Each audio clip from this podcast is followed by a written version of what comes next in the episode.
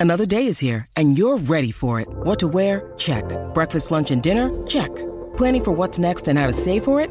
That's where Bank of America can help. For your financial to-dos, Bank of America has experts ready to help get you closer to your goals.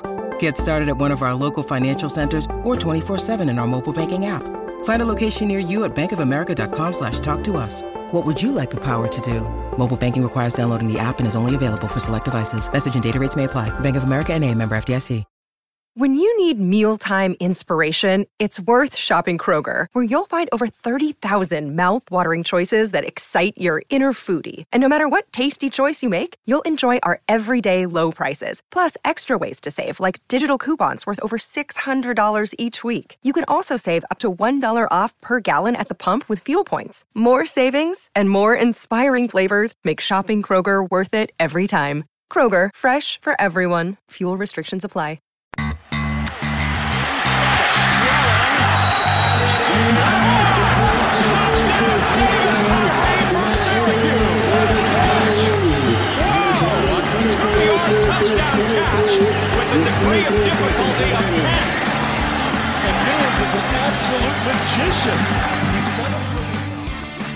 Hello and welcome to this week's edition of Troy Nunes is an absolute podcast. Coming in live as always, Steve Haller, and uh, joining me this week, Andy Pregler back from somewhere, uh, and Yeah. Kevin Wall in for uh, our injured reserve uh, colleague Christian de Guzman. So, how are we doing, guys? Doing well, doing well. How are you doing? Can't complain, man. Can't complain. Another week talking orange. Um, I guess I could yeah, I, complain about apolo- the I orange, but apologize. uh, there's there's a Steve. There's a level to the story that I didn't tell you about why I wasn't on last oh week. boy, Um, I might have enjoyed the Pinstripe Bowl too much to the point that I lost my phone in Yankee Stadium. Um, so shout out to the human who was very kind and took my phone back to Greenwich, Connecticut, fully charged it, uh, and re and reached out to me. Uh, was sitting in the Syracuse fan section. Uh, that was arguably the low point of uh, of that week. but you know, I was just I was just pinstriping too hard. That that's the that's the moral of that story. fair enough. You were you put the bad boy in bad boy mowers pinstripe bowl. I tweeted out that I found the bad boy mowers and then I lost my phone, and that's what happens at the end of that quest. That's why Sean actually never completed the quest because the the reward is actually not worth it. Uh, yeah, the reward is your phone has stayed away. Great, good job. Yeah.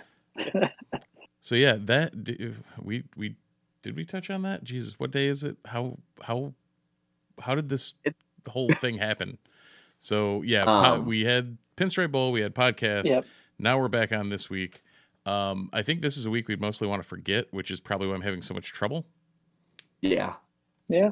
Uh, women's basketball had a two and zero. Well, two Oh, and yeah, week they're- since you finished the podcast. Right. Since you guys were recording during the end of the NC State game. So Yeah, so they they've had a week, but every every other program hasn't had the greatest of news. Um, yeah, I, where do we want to start? I well, mean, we're think a soccer we're a soccer school and a soccer podcast, right? So might as well hit the soccer news first. All right. Well, where are we where are we going with that? Outside of the fact that Well- Levonte did not win the MAC. Yeah, Levonte did not win the, and then uh, Kurt Kalov Oh, is going to be Jesus, that was transferring. this So week, too. another, yet another uh, integral part of the championship team that'll have to be replaced before next fall. So, Yep. um, And Kalov would have been he would have been a nice piece to fit directly into uh, that right back slot where he was kind of starting in and out, especially towards the tail end of the year. Um, he is a New Jersey kid, so transferring back to Rutgers, who knows if it was you know uh, coming home, doing whatever. Um, you know, Yeah. can't can't ever fault the kid for going home. So, oh, and it makes you wonder what Mac has cooking. oh yeah, yeah, I'm sure in, he's so- he's always got something cooking. So. Yes. And they've got, I mean, they've got a lot of pieces to replace. They, what, lost five to the draft, plus Nate, plus the seniors. I think we're, I, plus Kalov, I think that brings us up to like eight of the starting 11 gone. Um, yeah. thankfully, that still brings back a couple, couple pieces of the puzzle that are pretty integral and have played some minutes. But as we know with Mac, that transfer portal, I'm sure, is going to be pounded hard and we'll see, we'll see who comes, comes through. Yeah. Mostly, and I think we'll see Canadians. pretty soon. I think we'll see a few coming in for uh, start of next semester. So Yep. next week we'll probably get a little bit little bit of news of who's actually on campus for the spring in terms of either incoming class or transfer. So Yeah, there's usually four or five four or five people to get get announced about now, and then about four or five as the spring season starts, and then the the final trickle during the the springs or the, during the summer. So, um, right. yeah, it'll be it'll be interesting to see what he puts together and how he can piece that piece that puzzle back together. Yeah, I think that there's also like there's also the crazy aspect of this of like if you're out there on the recruiting trail and you're a defending you're the defending national title team that was built on transfers, the value proposition has fundamentally shifted uh, on the recruiting trail. And yeah, Kevin, I think you kind of alluded to it. Like, what is Matt cooking up here? Like, there's a really good chance that this roster again, not saying that always bringing in an entire new roster of transfers is going to work every time. Right. However, there's like a really good chance that if you go to a kid who's looking maybe for a new chance, or you know, uh, at any other conference, it's like, listen, you get to play in the ACC, premier conference, premier program that can launch. Like they just had five guys drafted into the MLS. Right. Like this is this is a launching pad program, and we need playing time and we need transfers. If we're going after you, it means something, and that is that again. Mac has shown that without the value of a national championship, he can build this team through the transfer portal. Um, with that now, like there's a really good chance that the ceiling on the type of players that you can get has just been raised to a level that we haven't really seen before, and it'll be really interesting to see what names again with college soccer, it's not like there's a giant, there's not an easy way to kind of track everybody that's coming in and going out. Um, so there's there's a really good chance that in the next coming weeks, like Steve is going to be very busy, like writing down a an article of like, hey, these are not just like nobody names. Like this player was like a really integral part at this school that you might not have heard of, but oh by the way, they're actually really good, and this player is fantastic, and they're coming to Syracuse. Right. See see Johnson, comma Levonte, or Opoku, comma Nathan. Yeah.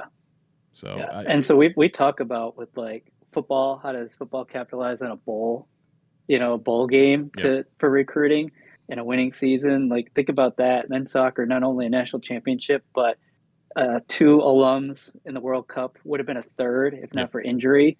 And I, you know, I didn't go through every squad, but how many colleges have three, you know, three alums that would have been on World World Cup squad? So even for those players who may be the late bloomers who don't mhm. you know, hit that uh, early, you know, national team status, you know, talk about a selling point. So, um, you know, it's it'll be curious to see what they what they come up with. Yeah, and Well, that's Kevin, you go you, for it. you just did a na- nice natural transition here. If we're going to talk about some, to. fo- we're going to talk about some football transfers Yeah. here because naturally, why would we talk about basketball in the middle of basketball season? Let's talk about Syracuse football.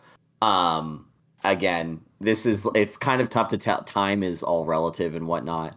Um, but in the last week, there have been there's been some movement on the transfer portal front, not necessarily coming in, um, but some transfers going out and finding new homes. Um, on Tuesday, Ja'Had Carter uh, announced that he was committed to Ohio State. Um, today, Deuce Chestnut and, uh, committed to LSU.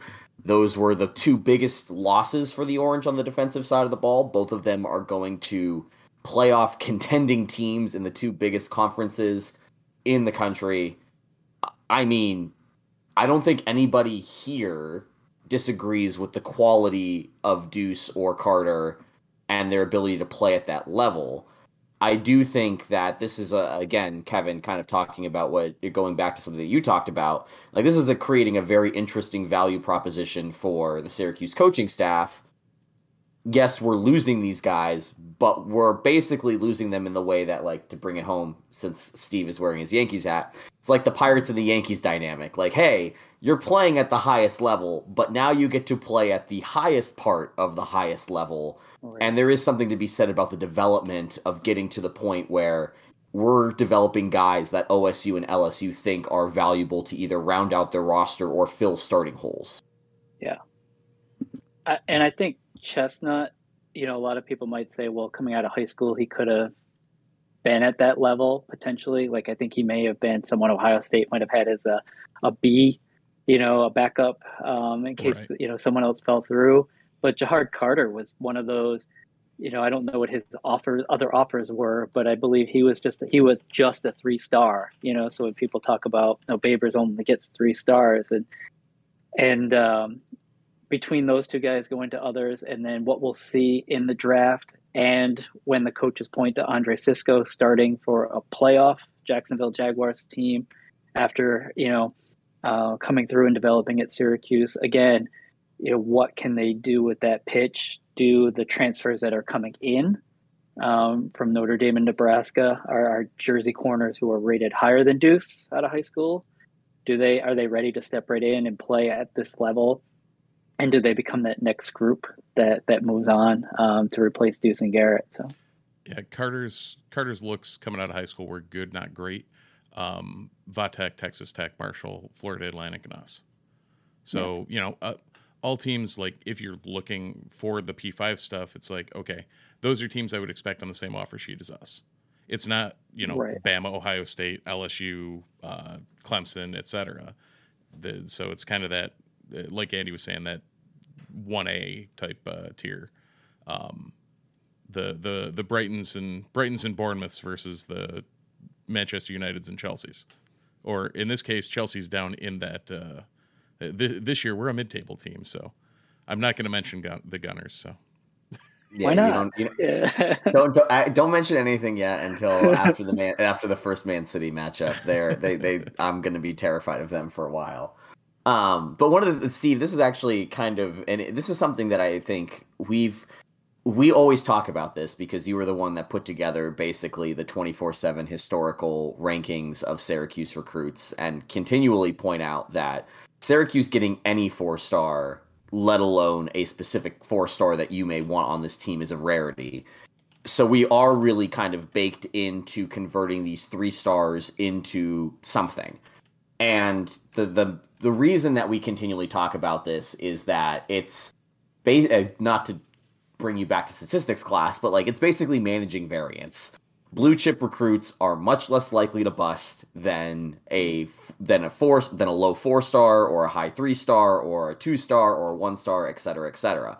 So the odds of you getting a truly elite three star prospect every cycle, like that's not going to happen. I think we can look right. back at the Scott Shafer era and look at a bunch of high level three stars that never really panned out right. and that's that's the back end of that variance that really can hamstring a program for a while it seems like dino and his program have done a decent job developing at key specific positions um, but one of those positions that we haven't seen a ton of development at that i think is is worrying is the quarterback and wide receiver combo positions the players that we have done well with dino have come in from outside the program. Looking at Amba Etta-Tawo, um, looking at Courtney Jack or not Courtney Jackson. Um, uh, uh, which who was the Jackson? Or Tristan. Yeah, Tristan. yeah. Um, those were all players that were gathered in through the portal. And again, not that there's anything wrong with that, but when you're looking at the defensive backs, when you're looking at the linebackers, when you're looking at the defensive line to an extent, where you're able to get three stars in and turn them into valuable players or turn them into NFL prospects without having to go outside the program, you're, you're identifying areas of strength and you're also identifying areas of weakness in the program. Um, so, Steve, we, I turn to you because you're kind of like obviously the offensive line guru, but when it comes to this offensive side of the ball, we we've gone through another coordinator shift. We're looking at a roster when it comes to returning talent at those positions there's nobody that jumps out off of the paper for us. Like we know what Garrett Shrader is. Yeah. None of the wide receivers, aside from Oronde Gadsden, have really the potential to be the number one guy. So as we look at this roster moving forward, like I know that we've taught like there's still plenty of room and there's plenty of space.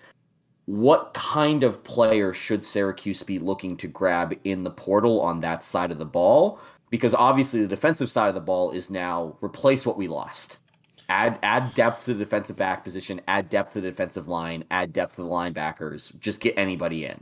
Offense, it feels like we need to be a bit more targeted because we're not losing anybody there, but that side of the ball needs a lot of help outside of the running back position.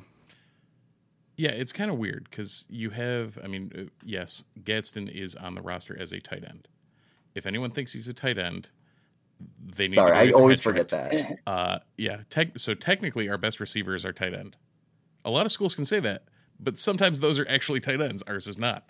Um, in you look at the current wide receiver room, uh, Trevor Pena, Cooper's gone, Jackson's gone, C.J. Hayes is gone, I believe, unless he's getting a sixth year. Yeah. Um, Jones might be back though. Isaiah Jones has Yep. another year. Jones is back. Queely transferred. Hatcher is back. Dom Foster transferred. Uh, Alford, and then Sam Warren, Nate Wellington, Long- Adams. Long and Brown. Long Adam- Adams and Brown. Yep. So, or and Adams Brown. and Brown didn't really play much, but Hatcher and Adams had a little bit of time. Adams had a couple of deep routes that looked good. Uh, Brown, I don't remember a whole lot of, but he was true frosh. Six one, kind of a uh, in between. We don't have that other big guy down the field. Like Gadsden is that body type, but we don't we don't have a Steve Ishmael. Yeah.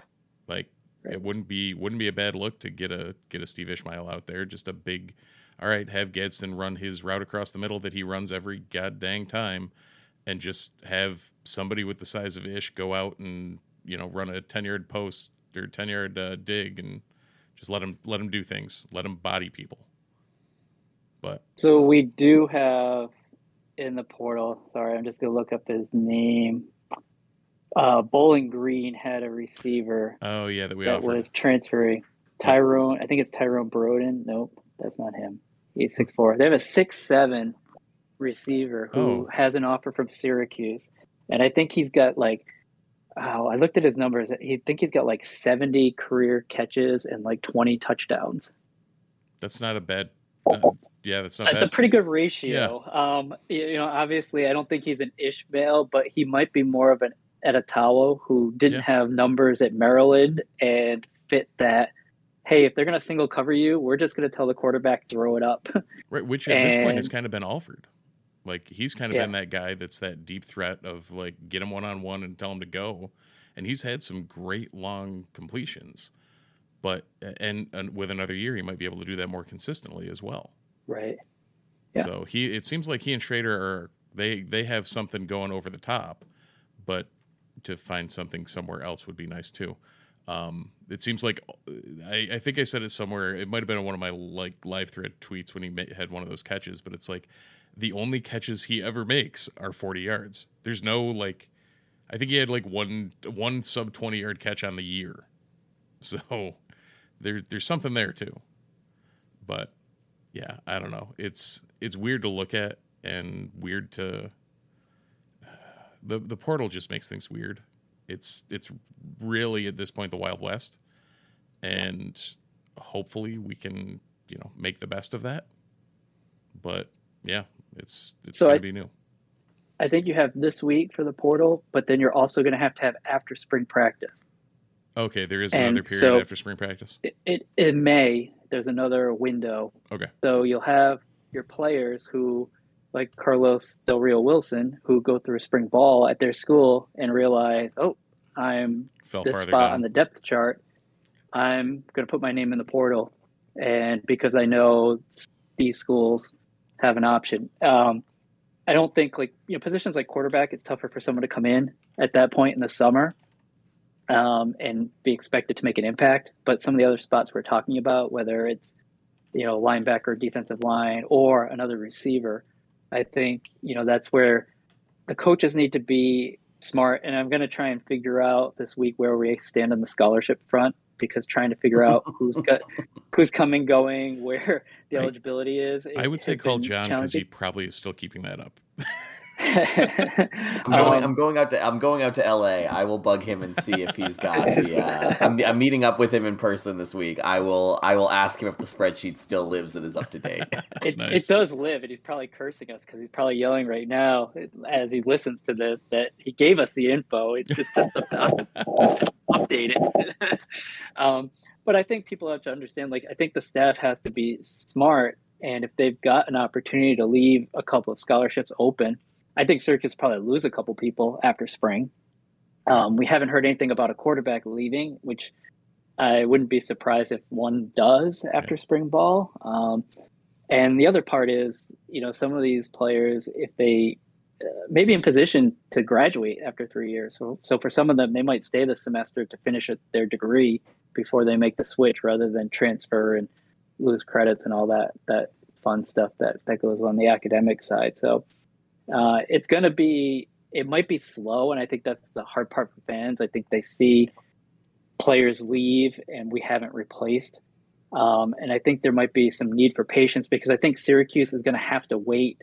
You know, we talked about where you are in the pecking order, and eh, you're going to have to wait till the, some of these players in the portal go through their visits at SEC and Big Ten schools, and maybe find out that the opportunities that that they thought were there aren't quite what they're thinking, and may start to look at their next steps through. So, yeah, I just realized I pulled up. So uh, when you were talking about the spread, the recruiting spreadsheet earlier, I pulled it up because why wouldn't I?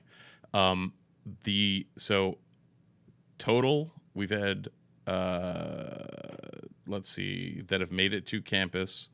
Well, no, not even that have made it to camp- campus. Uh, that have committed to Syracuse via LOI.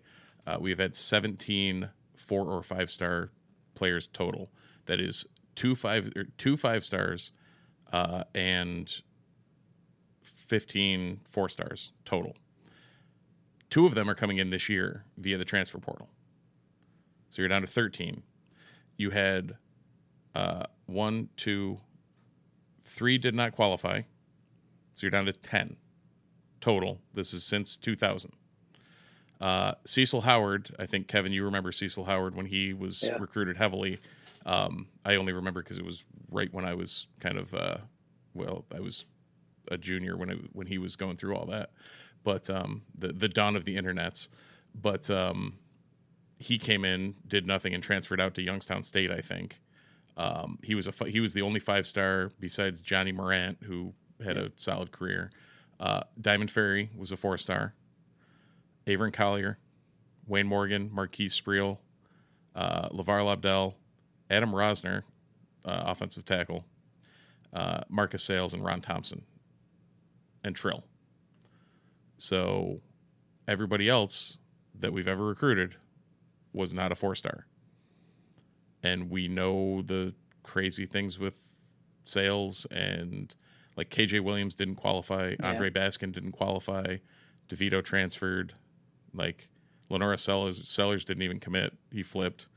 Um, so yeah, that's that's where Syracuse is in the pecking order. Like we've we've only had ten get to campus.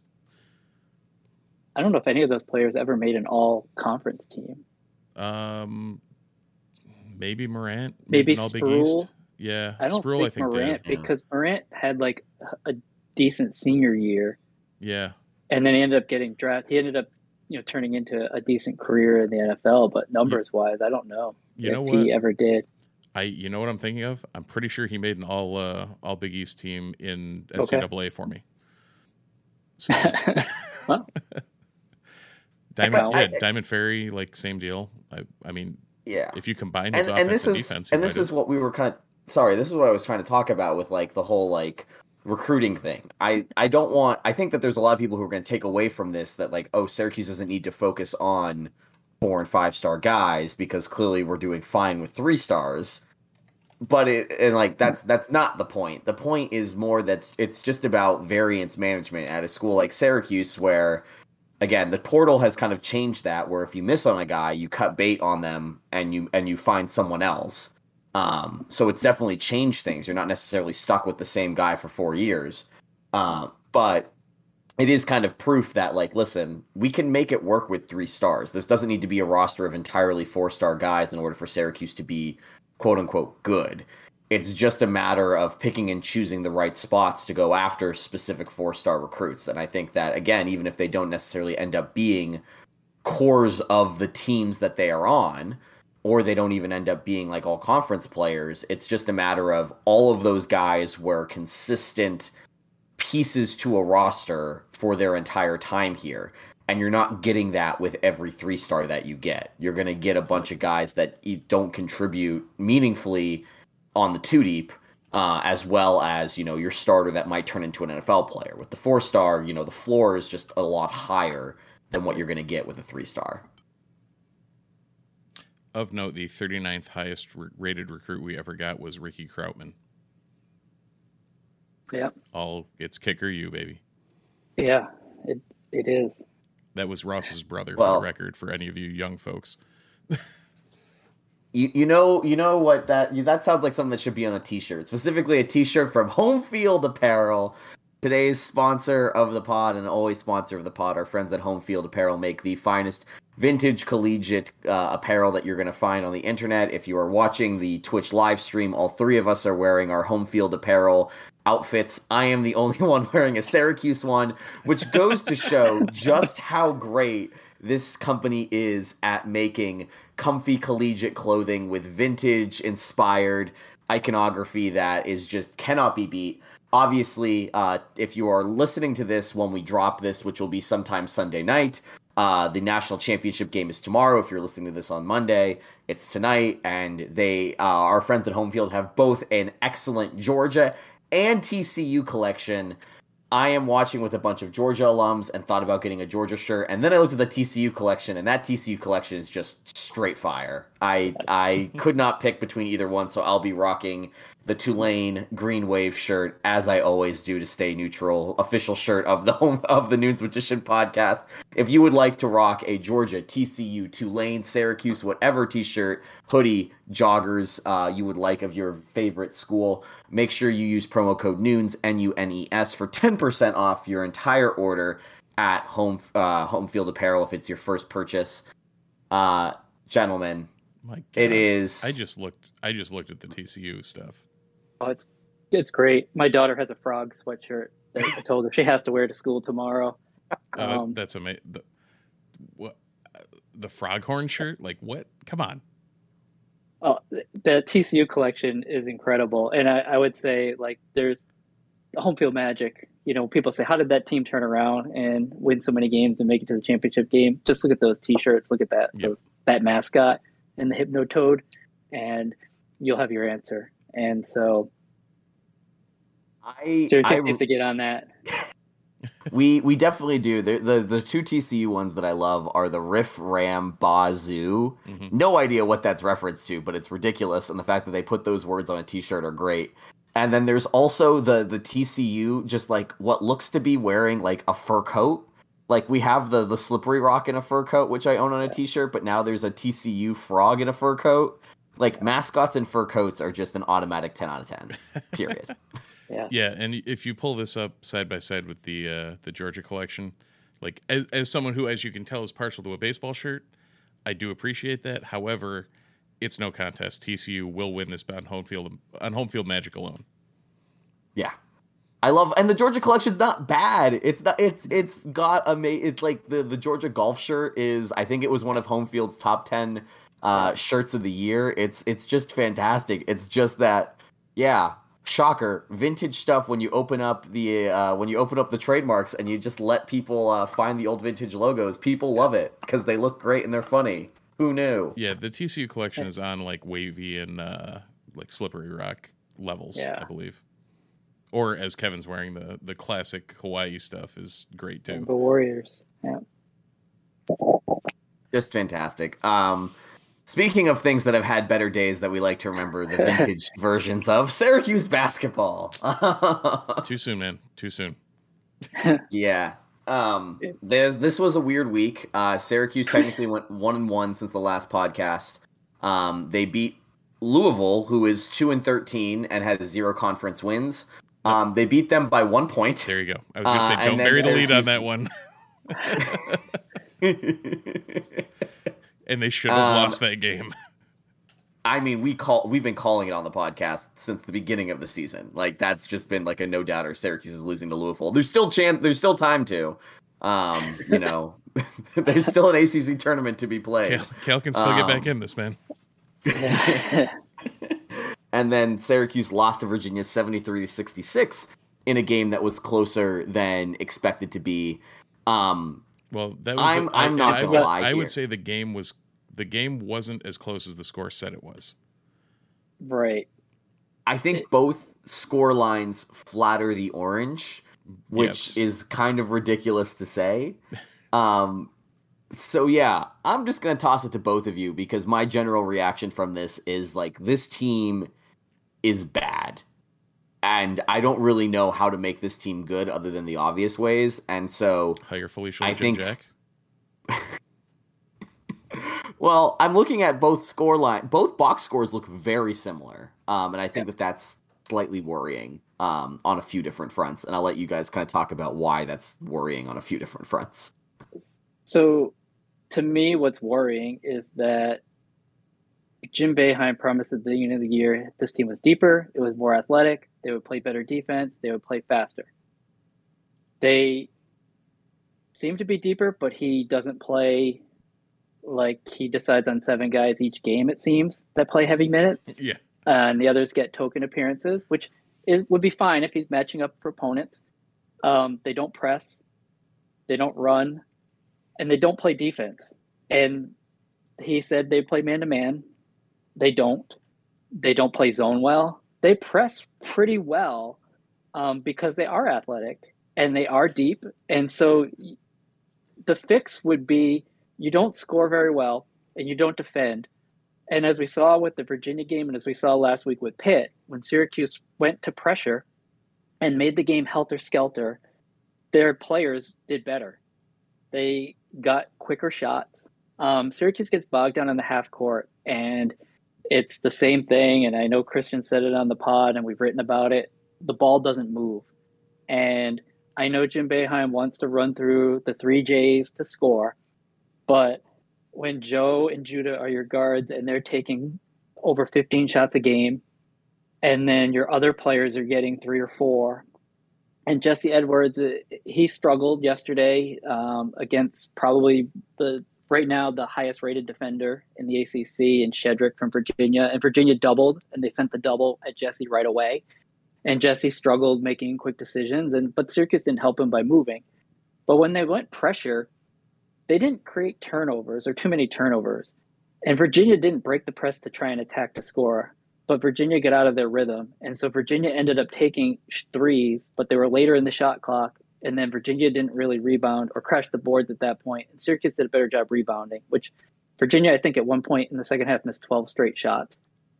Um, and so that's how Syracuse got back into the game. But they got out of it right away. Virginia made their first five threes, and all they did was they passed the ball to Kihei Clark at the foul line. Syracuse kind of did the usual thing where Jesse Edwards has to cover from the rim to the foul line to both corners, and the two guards lost shooters somehow. I don't know how you lose shooters. Uh, Clark is not a scorer, but he had 11 assists.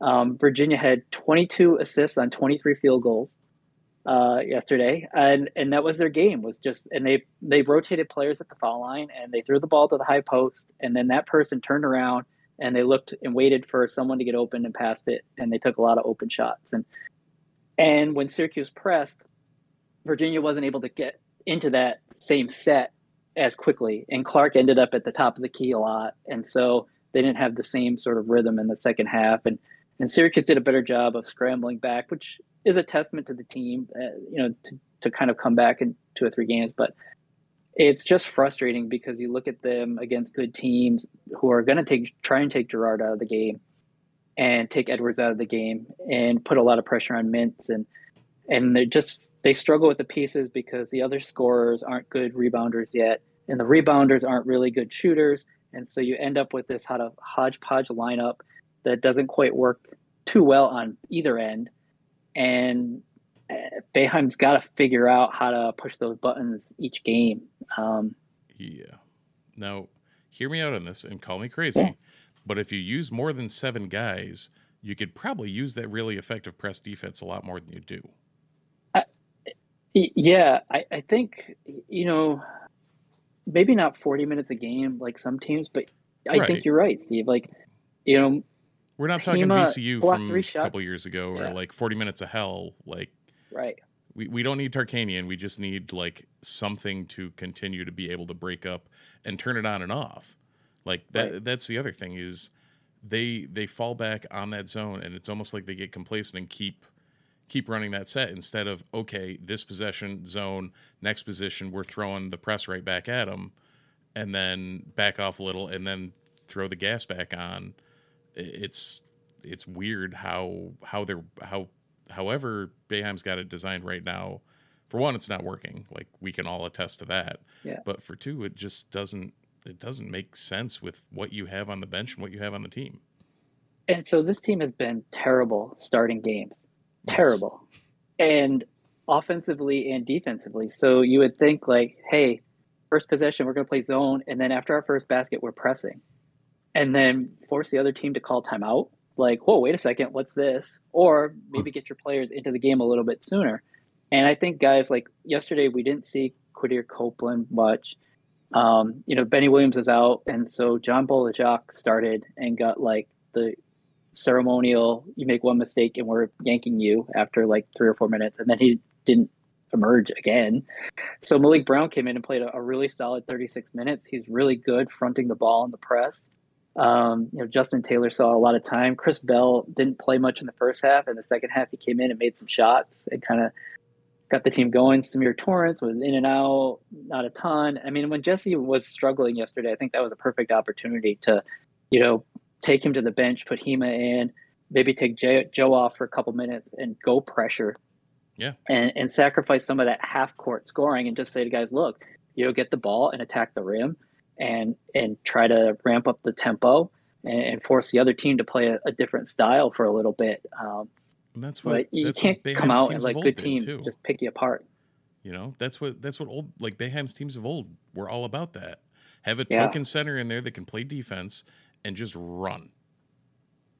I mean, I think of the times, I think of the year, you know, the years where Craig Forth and Jeremy McNeil overlapped, and Forth started, and Forth was the better zone and position guy and setting screens, but McNeil was the press center. Yeah. And some games McNeil played a little bit more because they needed someone to press and you know encourage teams to try and attack him and get a couple blocks, and then the ball goes the other way, and suddenly now Yeah. teams don't want to attack you when they break the press and they want to stop, and then you get some traps, you get some, you know, you just throw teams into a little bit a little bit off their rhythm, and I think. You know, I'm curious to see what he does this week. Virginia Tech's struggling, but they come in you know, with a, a, similar profile to Virginia in terms of like they've got scorers, not as many or as good. Uh, we'll see if Hunter Cattoor is back for them. Uh, it's a big loss for them right now, but they've got some shooters. And so, are you going to come out and just say, okay, well, we'll dare you to make threes? And then they'll start making threes, and then they won't switch it up until it's too late, and you're down twelve. Uh, in- yeah, and then you got to scramble to come back, and and it's just then you're not you're playing your style. So I think, you know, the interesting for, thing for Syracuse is the ACC is not very good. Um, you know, there are opportunities for Syracuse. They've got two home games this week to kind of get things right.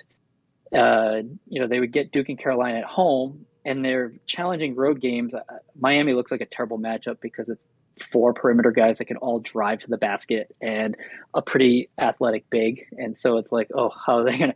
How's the zone gonna keep these guys in front? But like Clemson, you know, is a team that Syracuse can play with. NC State can score but can't really defend, and so you know, there's opportunities for wins, which I think is the part that a lot of fans are looking at. Like, hey, we can we can win games and finish like fifth or sixth in the league, and Right. But what's that going to do for you this year? The way the ACC looks, like, is it a is it even a four team league? Is it even a four bid I, we right I now? just had this debate with uh, a friend who follows basketball really closely, and we were basically split. Like we came down at four point five. Like it's yeah, it's- yeah, it's it's it's somewhere between three and four a half and four and a half. Like four four might be the number, four and a half might be the number. You're right. it it depends on Pitt and Clemson the rest of the way. Because right now it's like Miami, Duke, Virginia did enough Yeah. in the non-conference. Carolina has the better probably non-conference resume. Right. Yep. Um, And they'll they'll And always so- get the the nod on pedigree alone. right. Mhm. Yeah. Yep. And so it's kind of like, all right, can Pitt and Clemson win enough gate, like avoid the losing to Louisville, losing to Florida State, Losing and to Syracuse.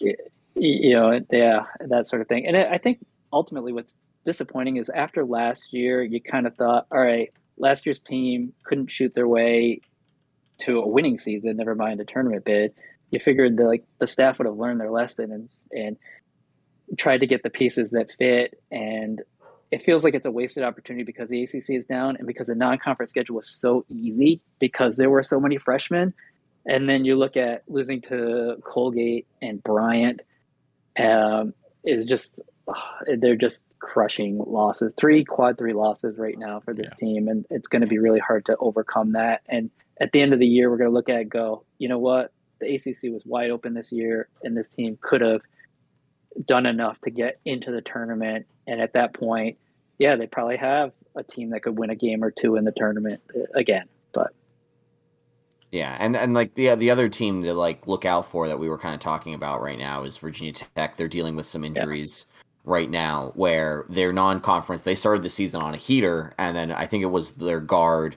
Um, I think it was Hunter Cattoor who went down. Yeah. Um, like if he comes back, that's a team that can become a very big problem um, right. in the back half of the schedule and start you know taking away games. Syracuse should have like when they play Virginia Tech, um, they've got them on Wednesday. It doesn't seem yeah. like he's going to be back in time for that game, so they'll still get hurt Virginia Tech.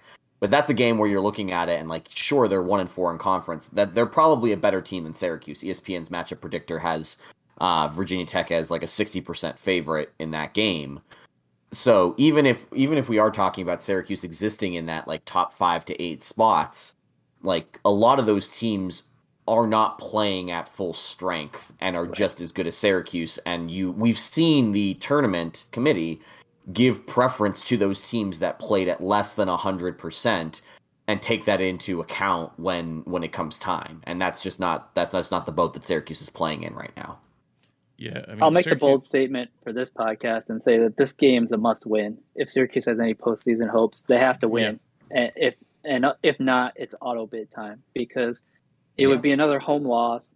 It's not. It's probably a quad two loss, maybe one, depending on how quickly Virginia Tech rights the ship. But right. yeah. when it comes down to that, how did you do against the teams that are also vying for these spots? Like you, you need to have, you know, you need to win these games. And so this week they're two. You have to be two and zero oh this week. Yeah. So at this I, time next Sunday, you guys are talking. If Syracuse hasn't beaten Virginia Tech and Notre Dame at home, uh, you know, it's time to start talking about how we're going to face Kentucky in the NIT and whether it'll be at, in the Dome or Rupp Arena. yeah, well, also, the... as you said, auto bid time, like that means winning the, A- the ACC tournament, which yeah. is not something that Jim Boeheim has done well at um, in the entire ACC tenure. I don't even know where the hey. ACC tournament is this year. If Mac we even get a home, home, it's back in Greensboro. Yeah, it's the one so. trip we have to make to North Carolina this year. Ah. Yeah, so. Cuse. So I I pulled up the ACC standings. Cuse has got three wins. They're against uh, literally two teams that have not won a game in conference. Right. Like zero oh and five, both of them, and then BC, who is two and three, with uh, their win over the injured Virginia Tech, as mentioned, and then against lossless or winless Notre Dame. Yeah. And then yeah, it's like yeah, that, they're not looking great. that road win at Notre Dame that people are like, "Oh, that's a good win." Eh, not so good anymore. Yeah. Thanks, Mike Brey. Oh, and I mean, but this is like this is the this is the issue with the with the Syracuse schedule to date is that you were kind of alluding to it, Kevin. At the time, each one of those losses in a vacuum didn't seem so bad, but once you add them in totality together, and once you add the additional context of how bad they've all been since then, like the resume is not getting better for Syracuse. The resume is objectively getting er, is yeah, objectively getting worse. Right. And that means that what you your margin for error is just continually dropping. I did forget that both games that we beat the bottom two teams were by one point. I forgot yeah. that Notre Dame Notre Dame game was by a single point as well. Yeah. Right. Yeah. It's so they they haven't been convincing no, we're two um, points better than the bottom two teams in the ACC total. yeah, and uh, it's um, you know, it's it's frustrating because I think there are there are some bright spots individually. Yeah. Um, but collectively, I, I just don't know. I don't know what this team's identity is. Well, um, yeah, it seems it, like it might be one of those teams that needs a year to gel, but then as soon as they have that year to gel, you're losing Edwards. You probably losing Girard. Like the probably losing Mintz. Yeah, hypothetically losing Mintz. Yep. Um, yeah. So it's is the team going to have enough time to gel as it needs to? Who knows? It is going to be tricky. It's going to be a very interesting off season for them.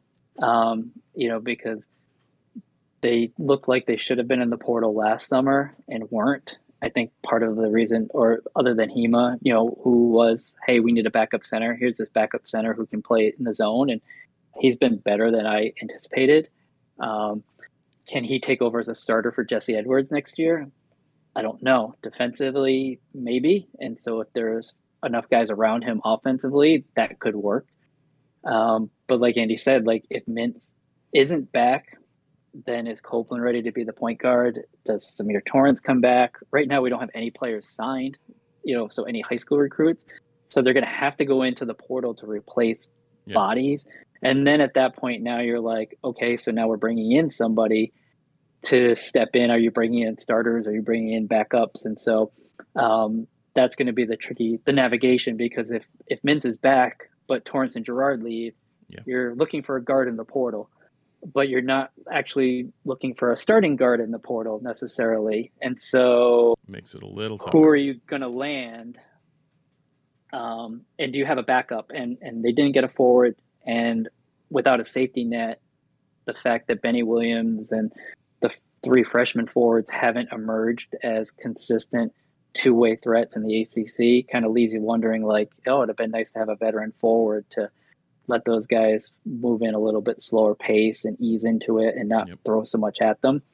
And maybe they can develop. I think uh, the the one bright spot of this team is if you can keep them together for a couple of years, you look like you have some pieces to build a very strong, like yep. veteran college basketball team. Um, you know, Taylor and Brown and Bell and Copeland as a group of four offer you a pretty good core. Um, you know, size, athleticism, some shooting from Bell and Taylor, and you know Copeland and Brown, who seem willing to do the dirty work. You know, the rebounds, the passing, and so you could build around them. But in this era, like, can you keep him? Can you keep Copeland when he plays five minutes a game and then doesn't play? Like, can you keep Bell when he goes in and, and makes a bunch of shots, but then he gets yanked because he can't rebound? And um, I've got a piece coming up tomorrow looking at some of the shooting numbers, and I was actually surprised at Bell's shot chart. Um, I feel like he takes a lot of long uh, mid-range jumpers, which aren't the best shot in basketball. As we talk analytics, but he's above national average in most areas. Like from the top of the key and in the mid-range, it's a smaller sample size than other players, but his shooting numbers are really good, and he doesn't rebound for a forward but maybe he's really a shooting guard, and I, it's really That's weird. And, Kevin. and he, I, yes, and I've talked that point. Like I'll throw that out there, and I'll, I'll take that. And I'm sure when it gets back to Jim through the grapevine, he'll probably have some swipe at bloggers who don't know anything talking about who should play where. But no, he'll do that, and then to... he'll do that, and then shift him to the two next year. Yeah, yeah. I, I mean, I think that's the piece that you got to figure out. And and you know, you're not going to bench Joe Girard, but you might have to look at your how you structure your team and think like, hey, this guy is six seven and he can make shots better than anybody on my team can make shots. I might have to find some minutes for him and also live with trying to cover for his defensive and rebounding limitations in some other ways. At the end of the day, you got to score, and, and you know this this team, a lot of people are stuck in the 2018 uh, Frank Howard, Tyus Battle, Paschal Chukwu, Tyler Roberson. We're going to choke you to death and play in the 50s because we're going to run the shot clock and give it to Tyus Battle and say, go get us a bucket. Mm-hmm. And on the other end, we're going to say, we're going to put two six five guys on the perimeter. And if you get past them, there's a 7 2 guy in the middle. And if you go to the side, there are two guys that are six eight and six nine on the wings, plus those guys from up top who are going to just cover all sorts of ground right. and ha- harass you. And we've got a six one guard on the top. Yeah. And and you know we've got two freshmen, sophomore. You know Benny Williams didn't play much last year, so he's basically like a freshman who don't know where they're going yet and aren't strong enough. And I think you know people just say, "Well, play the zone and win defensively." Like it worked before. Well, yeah, it worked for that team, and this is not a team that's going to grind you out in the fifties. And so you might have to ramp up the pace and just try and outscore some people for a little while. Yeah, as long as you're starting Joe Girard, like that, that kind of defensive game plan is not going to work because the guys around him are just not elite defensively or you know athletic monsters to the point that they can make up for his deficiencies, and that's fine. Like again, Kevin, to Right. your point, that is totally fine if you're going to build the roster around that. And it just seems like Jim. I don't know if if Girard has like funhouse mirrors in his apartment or something that make it look like he's actually, you know, got a ridiculous long wingspan or something. But Jim is playing Girard like he's got Michael Carter Williams up there, uh, and not a a six foot one, very average sized basketball player. By very average, you mean small with not a wingspan to speak of and can't move? Uh, Is I was trying normal? to be kind, but Uh, yeah, I think that that's more accurate. his positioning is better. And I will say the one thing that Jim did last night that I found interesting was when they pressed, at first, Joe was at half court. And all Virginia did was throw the ball to the corner. And when the trap came, they threw to over the top. And Joe can't cover the full width of the court Right. and cut off those passes. Or they would bounce it back to the inbounder who would reverse the ball and they would get right up the floor. At some point, he switched and moved Mintz to half court and put Joe up top because when Syracuse presses, they're not trying to steal the inbounds pass. The idea is to force the pass into the corner, and then Malik Brown, who's six nine with that long wingspan, or Benny Williams, same type of player, comes over and gets in the way. So when the player in the corner tries to bounce back to the inbounders, that it's delayed and slowed so that the other wing can come over. But if they loop it over the top, you need someone who can run and cut off those looping passes, like a free safety. Mhm. And I know Joe played free safety in high school, um, but this is not New York State Class B football. Um, it's the ACC, and like you're not going up against um, Lowville. You, you know, you're going up against six, seven, six, Hey, eight now, ACC see, basketball players. Yeah, and it, it's so he moved. He made the adjustment, and then it was a little bit more effective because I think one, you know, Joe's smart enough to position himself Yes. um, and and so it plays to his strengths, and then you let Mintz freelance, and hope that you can pick off some of those passes. So we'll see. We'll see if they they continue that sort of press. But it was like when he had Buddy at midcourt last year.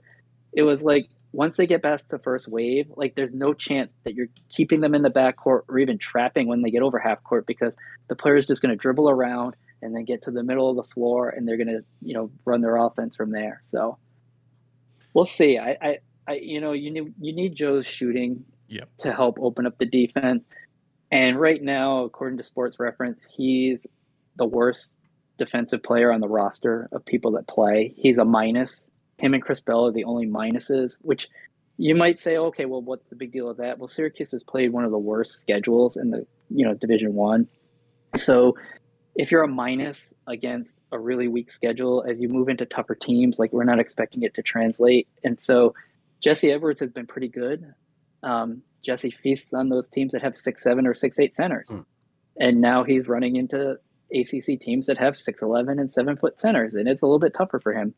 Um, and so, you know, we'll see kind of adjustments that that Jim makes, and if he tries to bring out some gimmicks or what. But he's going to have to come up with something quick because the same old formula is just not going to do it for this Syracuse team. Yeah. Um, Kevin, I always appreciate when you join us for the pod because not only do you make keep us honest on our Olympic sports coverage, um, but Steve and I. I'm to take the heat. I'm to take the heat. The Yeah, a little bit. Well, Steve and I's basketball reference inevitably goes into let's remember some guys from the times that we were good. Um, you are That's a good actually trying to problem solve for what we have now, so that's always appreciated. you guys might have a better. It might be a better approach. We might have to pivot to that on the site and just do. Hey, remember Marius Janulis? Let's look back at his career. Happy moments. Oh god, yeah, that'd be great. Um, yeah, we just It would be, you be know every every time you there were post a old- pa- post a Jason Cipolla three or Yeah. like, let's just hit the Yeah. Wayback Machine. Um, but no. Uh, speaking of uh, basketball teams that are good, do we want to talk about the women because they are looking pretty darn good right now? Yeah, it's um, you know they they probably let one slip away against NC State. Yep. That would have been big to knock off a top ten team who BC turned around and beat the game afterwards. Um, but they battled two ranked opponents pretty hard. Uh, came back and, and pulled away from Pitt in the fourth quarter and, and took care of Clemson in a similar fashion today. And they're fun to watch. Uh, if people haven't checked them out, like definitely, um, you know, watch them. I think they don't have the depth there, but now that Georgia Woolley seems to be healthy, they've got sort of a, a three pronged attack. And so Teisha Hyman, Dyaisha Fair, and Woolley are all capable scorers which proves interesting when you start to face teams that have a little bit more size and talent than you. And you've got three perimeter players who are all capable of going off for 20 points and making shots. And, um, you know, we talked a little bit about Joe and the you know comparisons to GMAC and some of that type of player. And Dyaisha Fair is sort of that throwback where some of the shots that she takes, you're like, no, no, no, no, and then they go in, and you're like, man, like have someone willing to take the ball and like, all right, we need a basket, go get a shot um, she certainly has that attitude, and, and they play sort of a uh, frenetic pace defense to try and you know turn get turnovers. Like they're yeah. not big enough to sit back in a zone and out rebound teams, so they try and force the issue. So yeah, she's definitely got a lot of that. Um, I I guess I would give it the Scoop Jardine in her game. The yeah. why the hell did yeah. you do that? Oh, okay, that's fine. It's okay. Everything's don't late, do that. oh, okay. Scoop. Late stage scoop. Yeah. Yeah. Yep. Yeah. Um, yeah, I think it was the Pitt game. I was like, oh, those are some bad shots. And then like the fourth quarter, she made like four or five in a row as they pulled away, mm-hmm. and you're just like, oh, okay, yeah, that's why okay, the that's coach fine. trusts you. yeah. oh god. Yeah, it's going to be interesting to watch how they compete moving forward, and I think that the we talked about setting the standard for recruiting. Like obviously, Felisha Legette-Jack brought in a lot of people she was familiar with from Buffalo, and now like Fair will be gone. Hyman will be gone. Like she's going to have to fill in and, and reload and rebuild. But now, when you talk about transfers and what you can appeal to, she can point to like, hey, first year we're able to bring people in and they were competitive in the ACC. And, and I think that's going to open some eyes uh, nationally. Yeah. I've, I think that one of the things that we've kind of talked about here on this pod before is just that like the culture shift was very much needed inside of that program. Um, Legette-Jack is 100% who you want to be driving that ship. Um, and I do think that we're still very much in the honeymoon phase of this. Like, we haven't really seen any real adversity hit this program yet. So I am interested to see if this is a year where they can build up. They can be good and have expectations because I still think, and like, uh, correct me if I'm wrong here, but I still think that we need to be living in a space where like the teardown after the after the Q tenure was complete and rebuilding from that is not an easy thing to do even if you're in the ACC with an experienced coach like Legette-Jack is.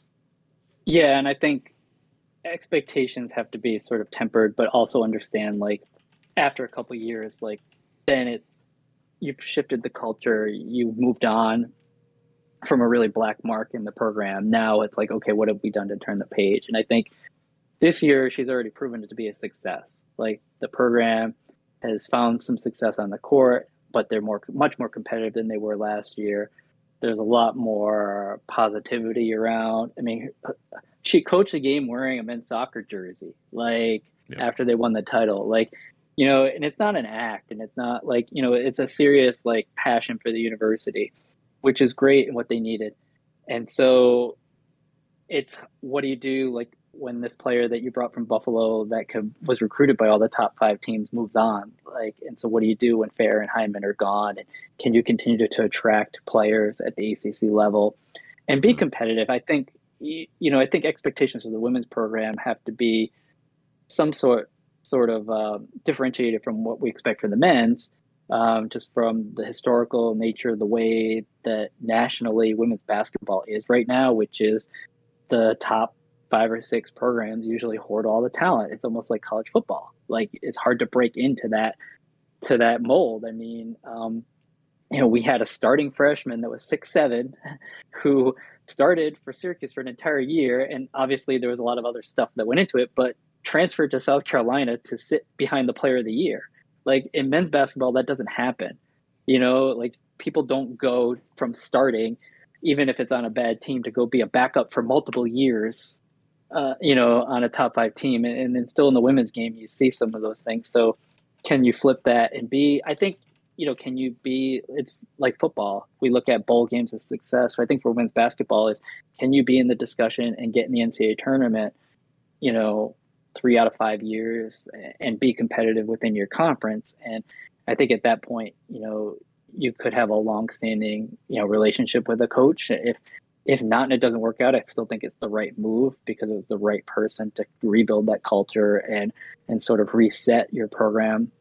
Um, but I think Syracuse fans should root for some success because I think when you find people that are that passionate about the school and it carries over and, and we see success breeds success. And if you find success in some sports, it kind of helps lift the others, um, both from the mood inside the athletic department and also helping, you know, change facilities. It's a lot easier to sell people to open up their their wallets and donate uh, when they can see that it's going and impacting more than one area, and so that carryover effect is kind of contagious on, on the programmatic level. So you know, what's it the the rising tide raises all boats or something. Mm-hmm. Um, yeah, I think that's you know that's very similar in a, at a school like Syracuse where it's close knit programs, and if you can find success, it can help you know others um, find it as well. Yeah, the uh, women's uh, program continues their ACC schedule. Um, they've got Notre Dame coming up. Not this. Uh, I think it's actually next. Well, I, next Sunday. It looks like. So yeah, after January we 15th. next time that what was that? January fifteenth. January fifteenth. Yeah. So next Sunday. So next time we talk, we'll be talking about a Syracuse Notre Dame game. Those are always fun. That one is at the JMA Wireless Dome. So if you're in the Syracuse area, I definitely think that that's the game to potentially go check them out um, yeah. so and, and is, see what's up with the program. That's number four Notre Dame, and it's yeah. also Dougie Day at the Dome.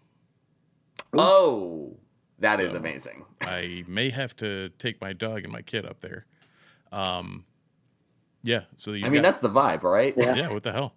Uh, you got yeah. They've got a home and away against Notre Dame, and then three other ranked games against Duke, UNC, and uh, Virginia Tech. Um, all of which are on the road. No, North Carolina's at home. Um, so it's it's not going to be a easy, simple run in for them. Right. But uh, you know uh, what they've shown so far is more than I remotely expected out of that team. So uh, I'd say they're definitely one to keep an eye on. Yeah. Well, with that, we have covered a week of Syracuse sports. Kevin, thank you as always for coming on and pinch hitting, um, saying all the things yeah. that Steve and I are not nearly confident enough to say in regards to basketball analytics. Um, oh. But we very much appreciate you joining. We appreciate everybody else who tuned in live on our Twitch stream. Remember that we do this pretty much every Sunday night around 8 p.m. Eastern is when we go live. You can basically watch the podcast before anybody else gets to see it. Um, thank you to everybody who did tune in tonight. Thank you to everybody who's listening on your podcast medium of choice. Make sure you like and subscribe. Help us trick the AI into expanding the Ottoman Empire across the interwebs. Uh, if you are watching, listening this on nunesmagician.com, thank you so much. We really do appreciate the continued support of the website. Where, as Kevin mentioned, we've got some great stuff coming up this week around basketball. Uh, I'm sure we'll have some football stuff as more transfer news happens. Uh, and again, uh, we really do appreciate the continued support of all of our Nunes Magician readers and listeners. Um, so for Kevin, for Steve, for myself, for Christian on the COVID IL, uh, thank you everybody, and go Orange. Go Orange. Go Orange.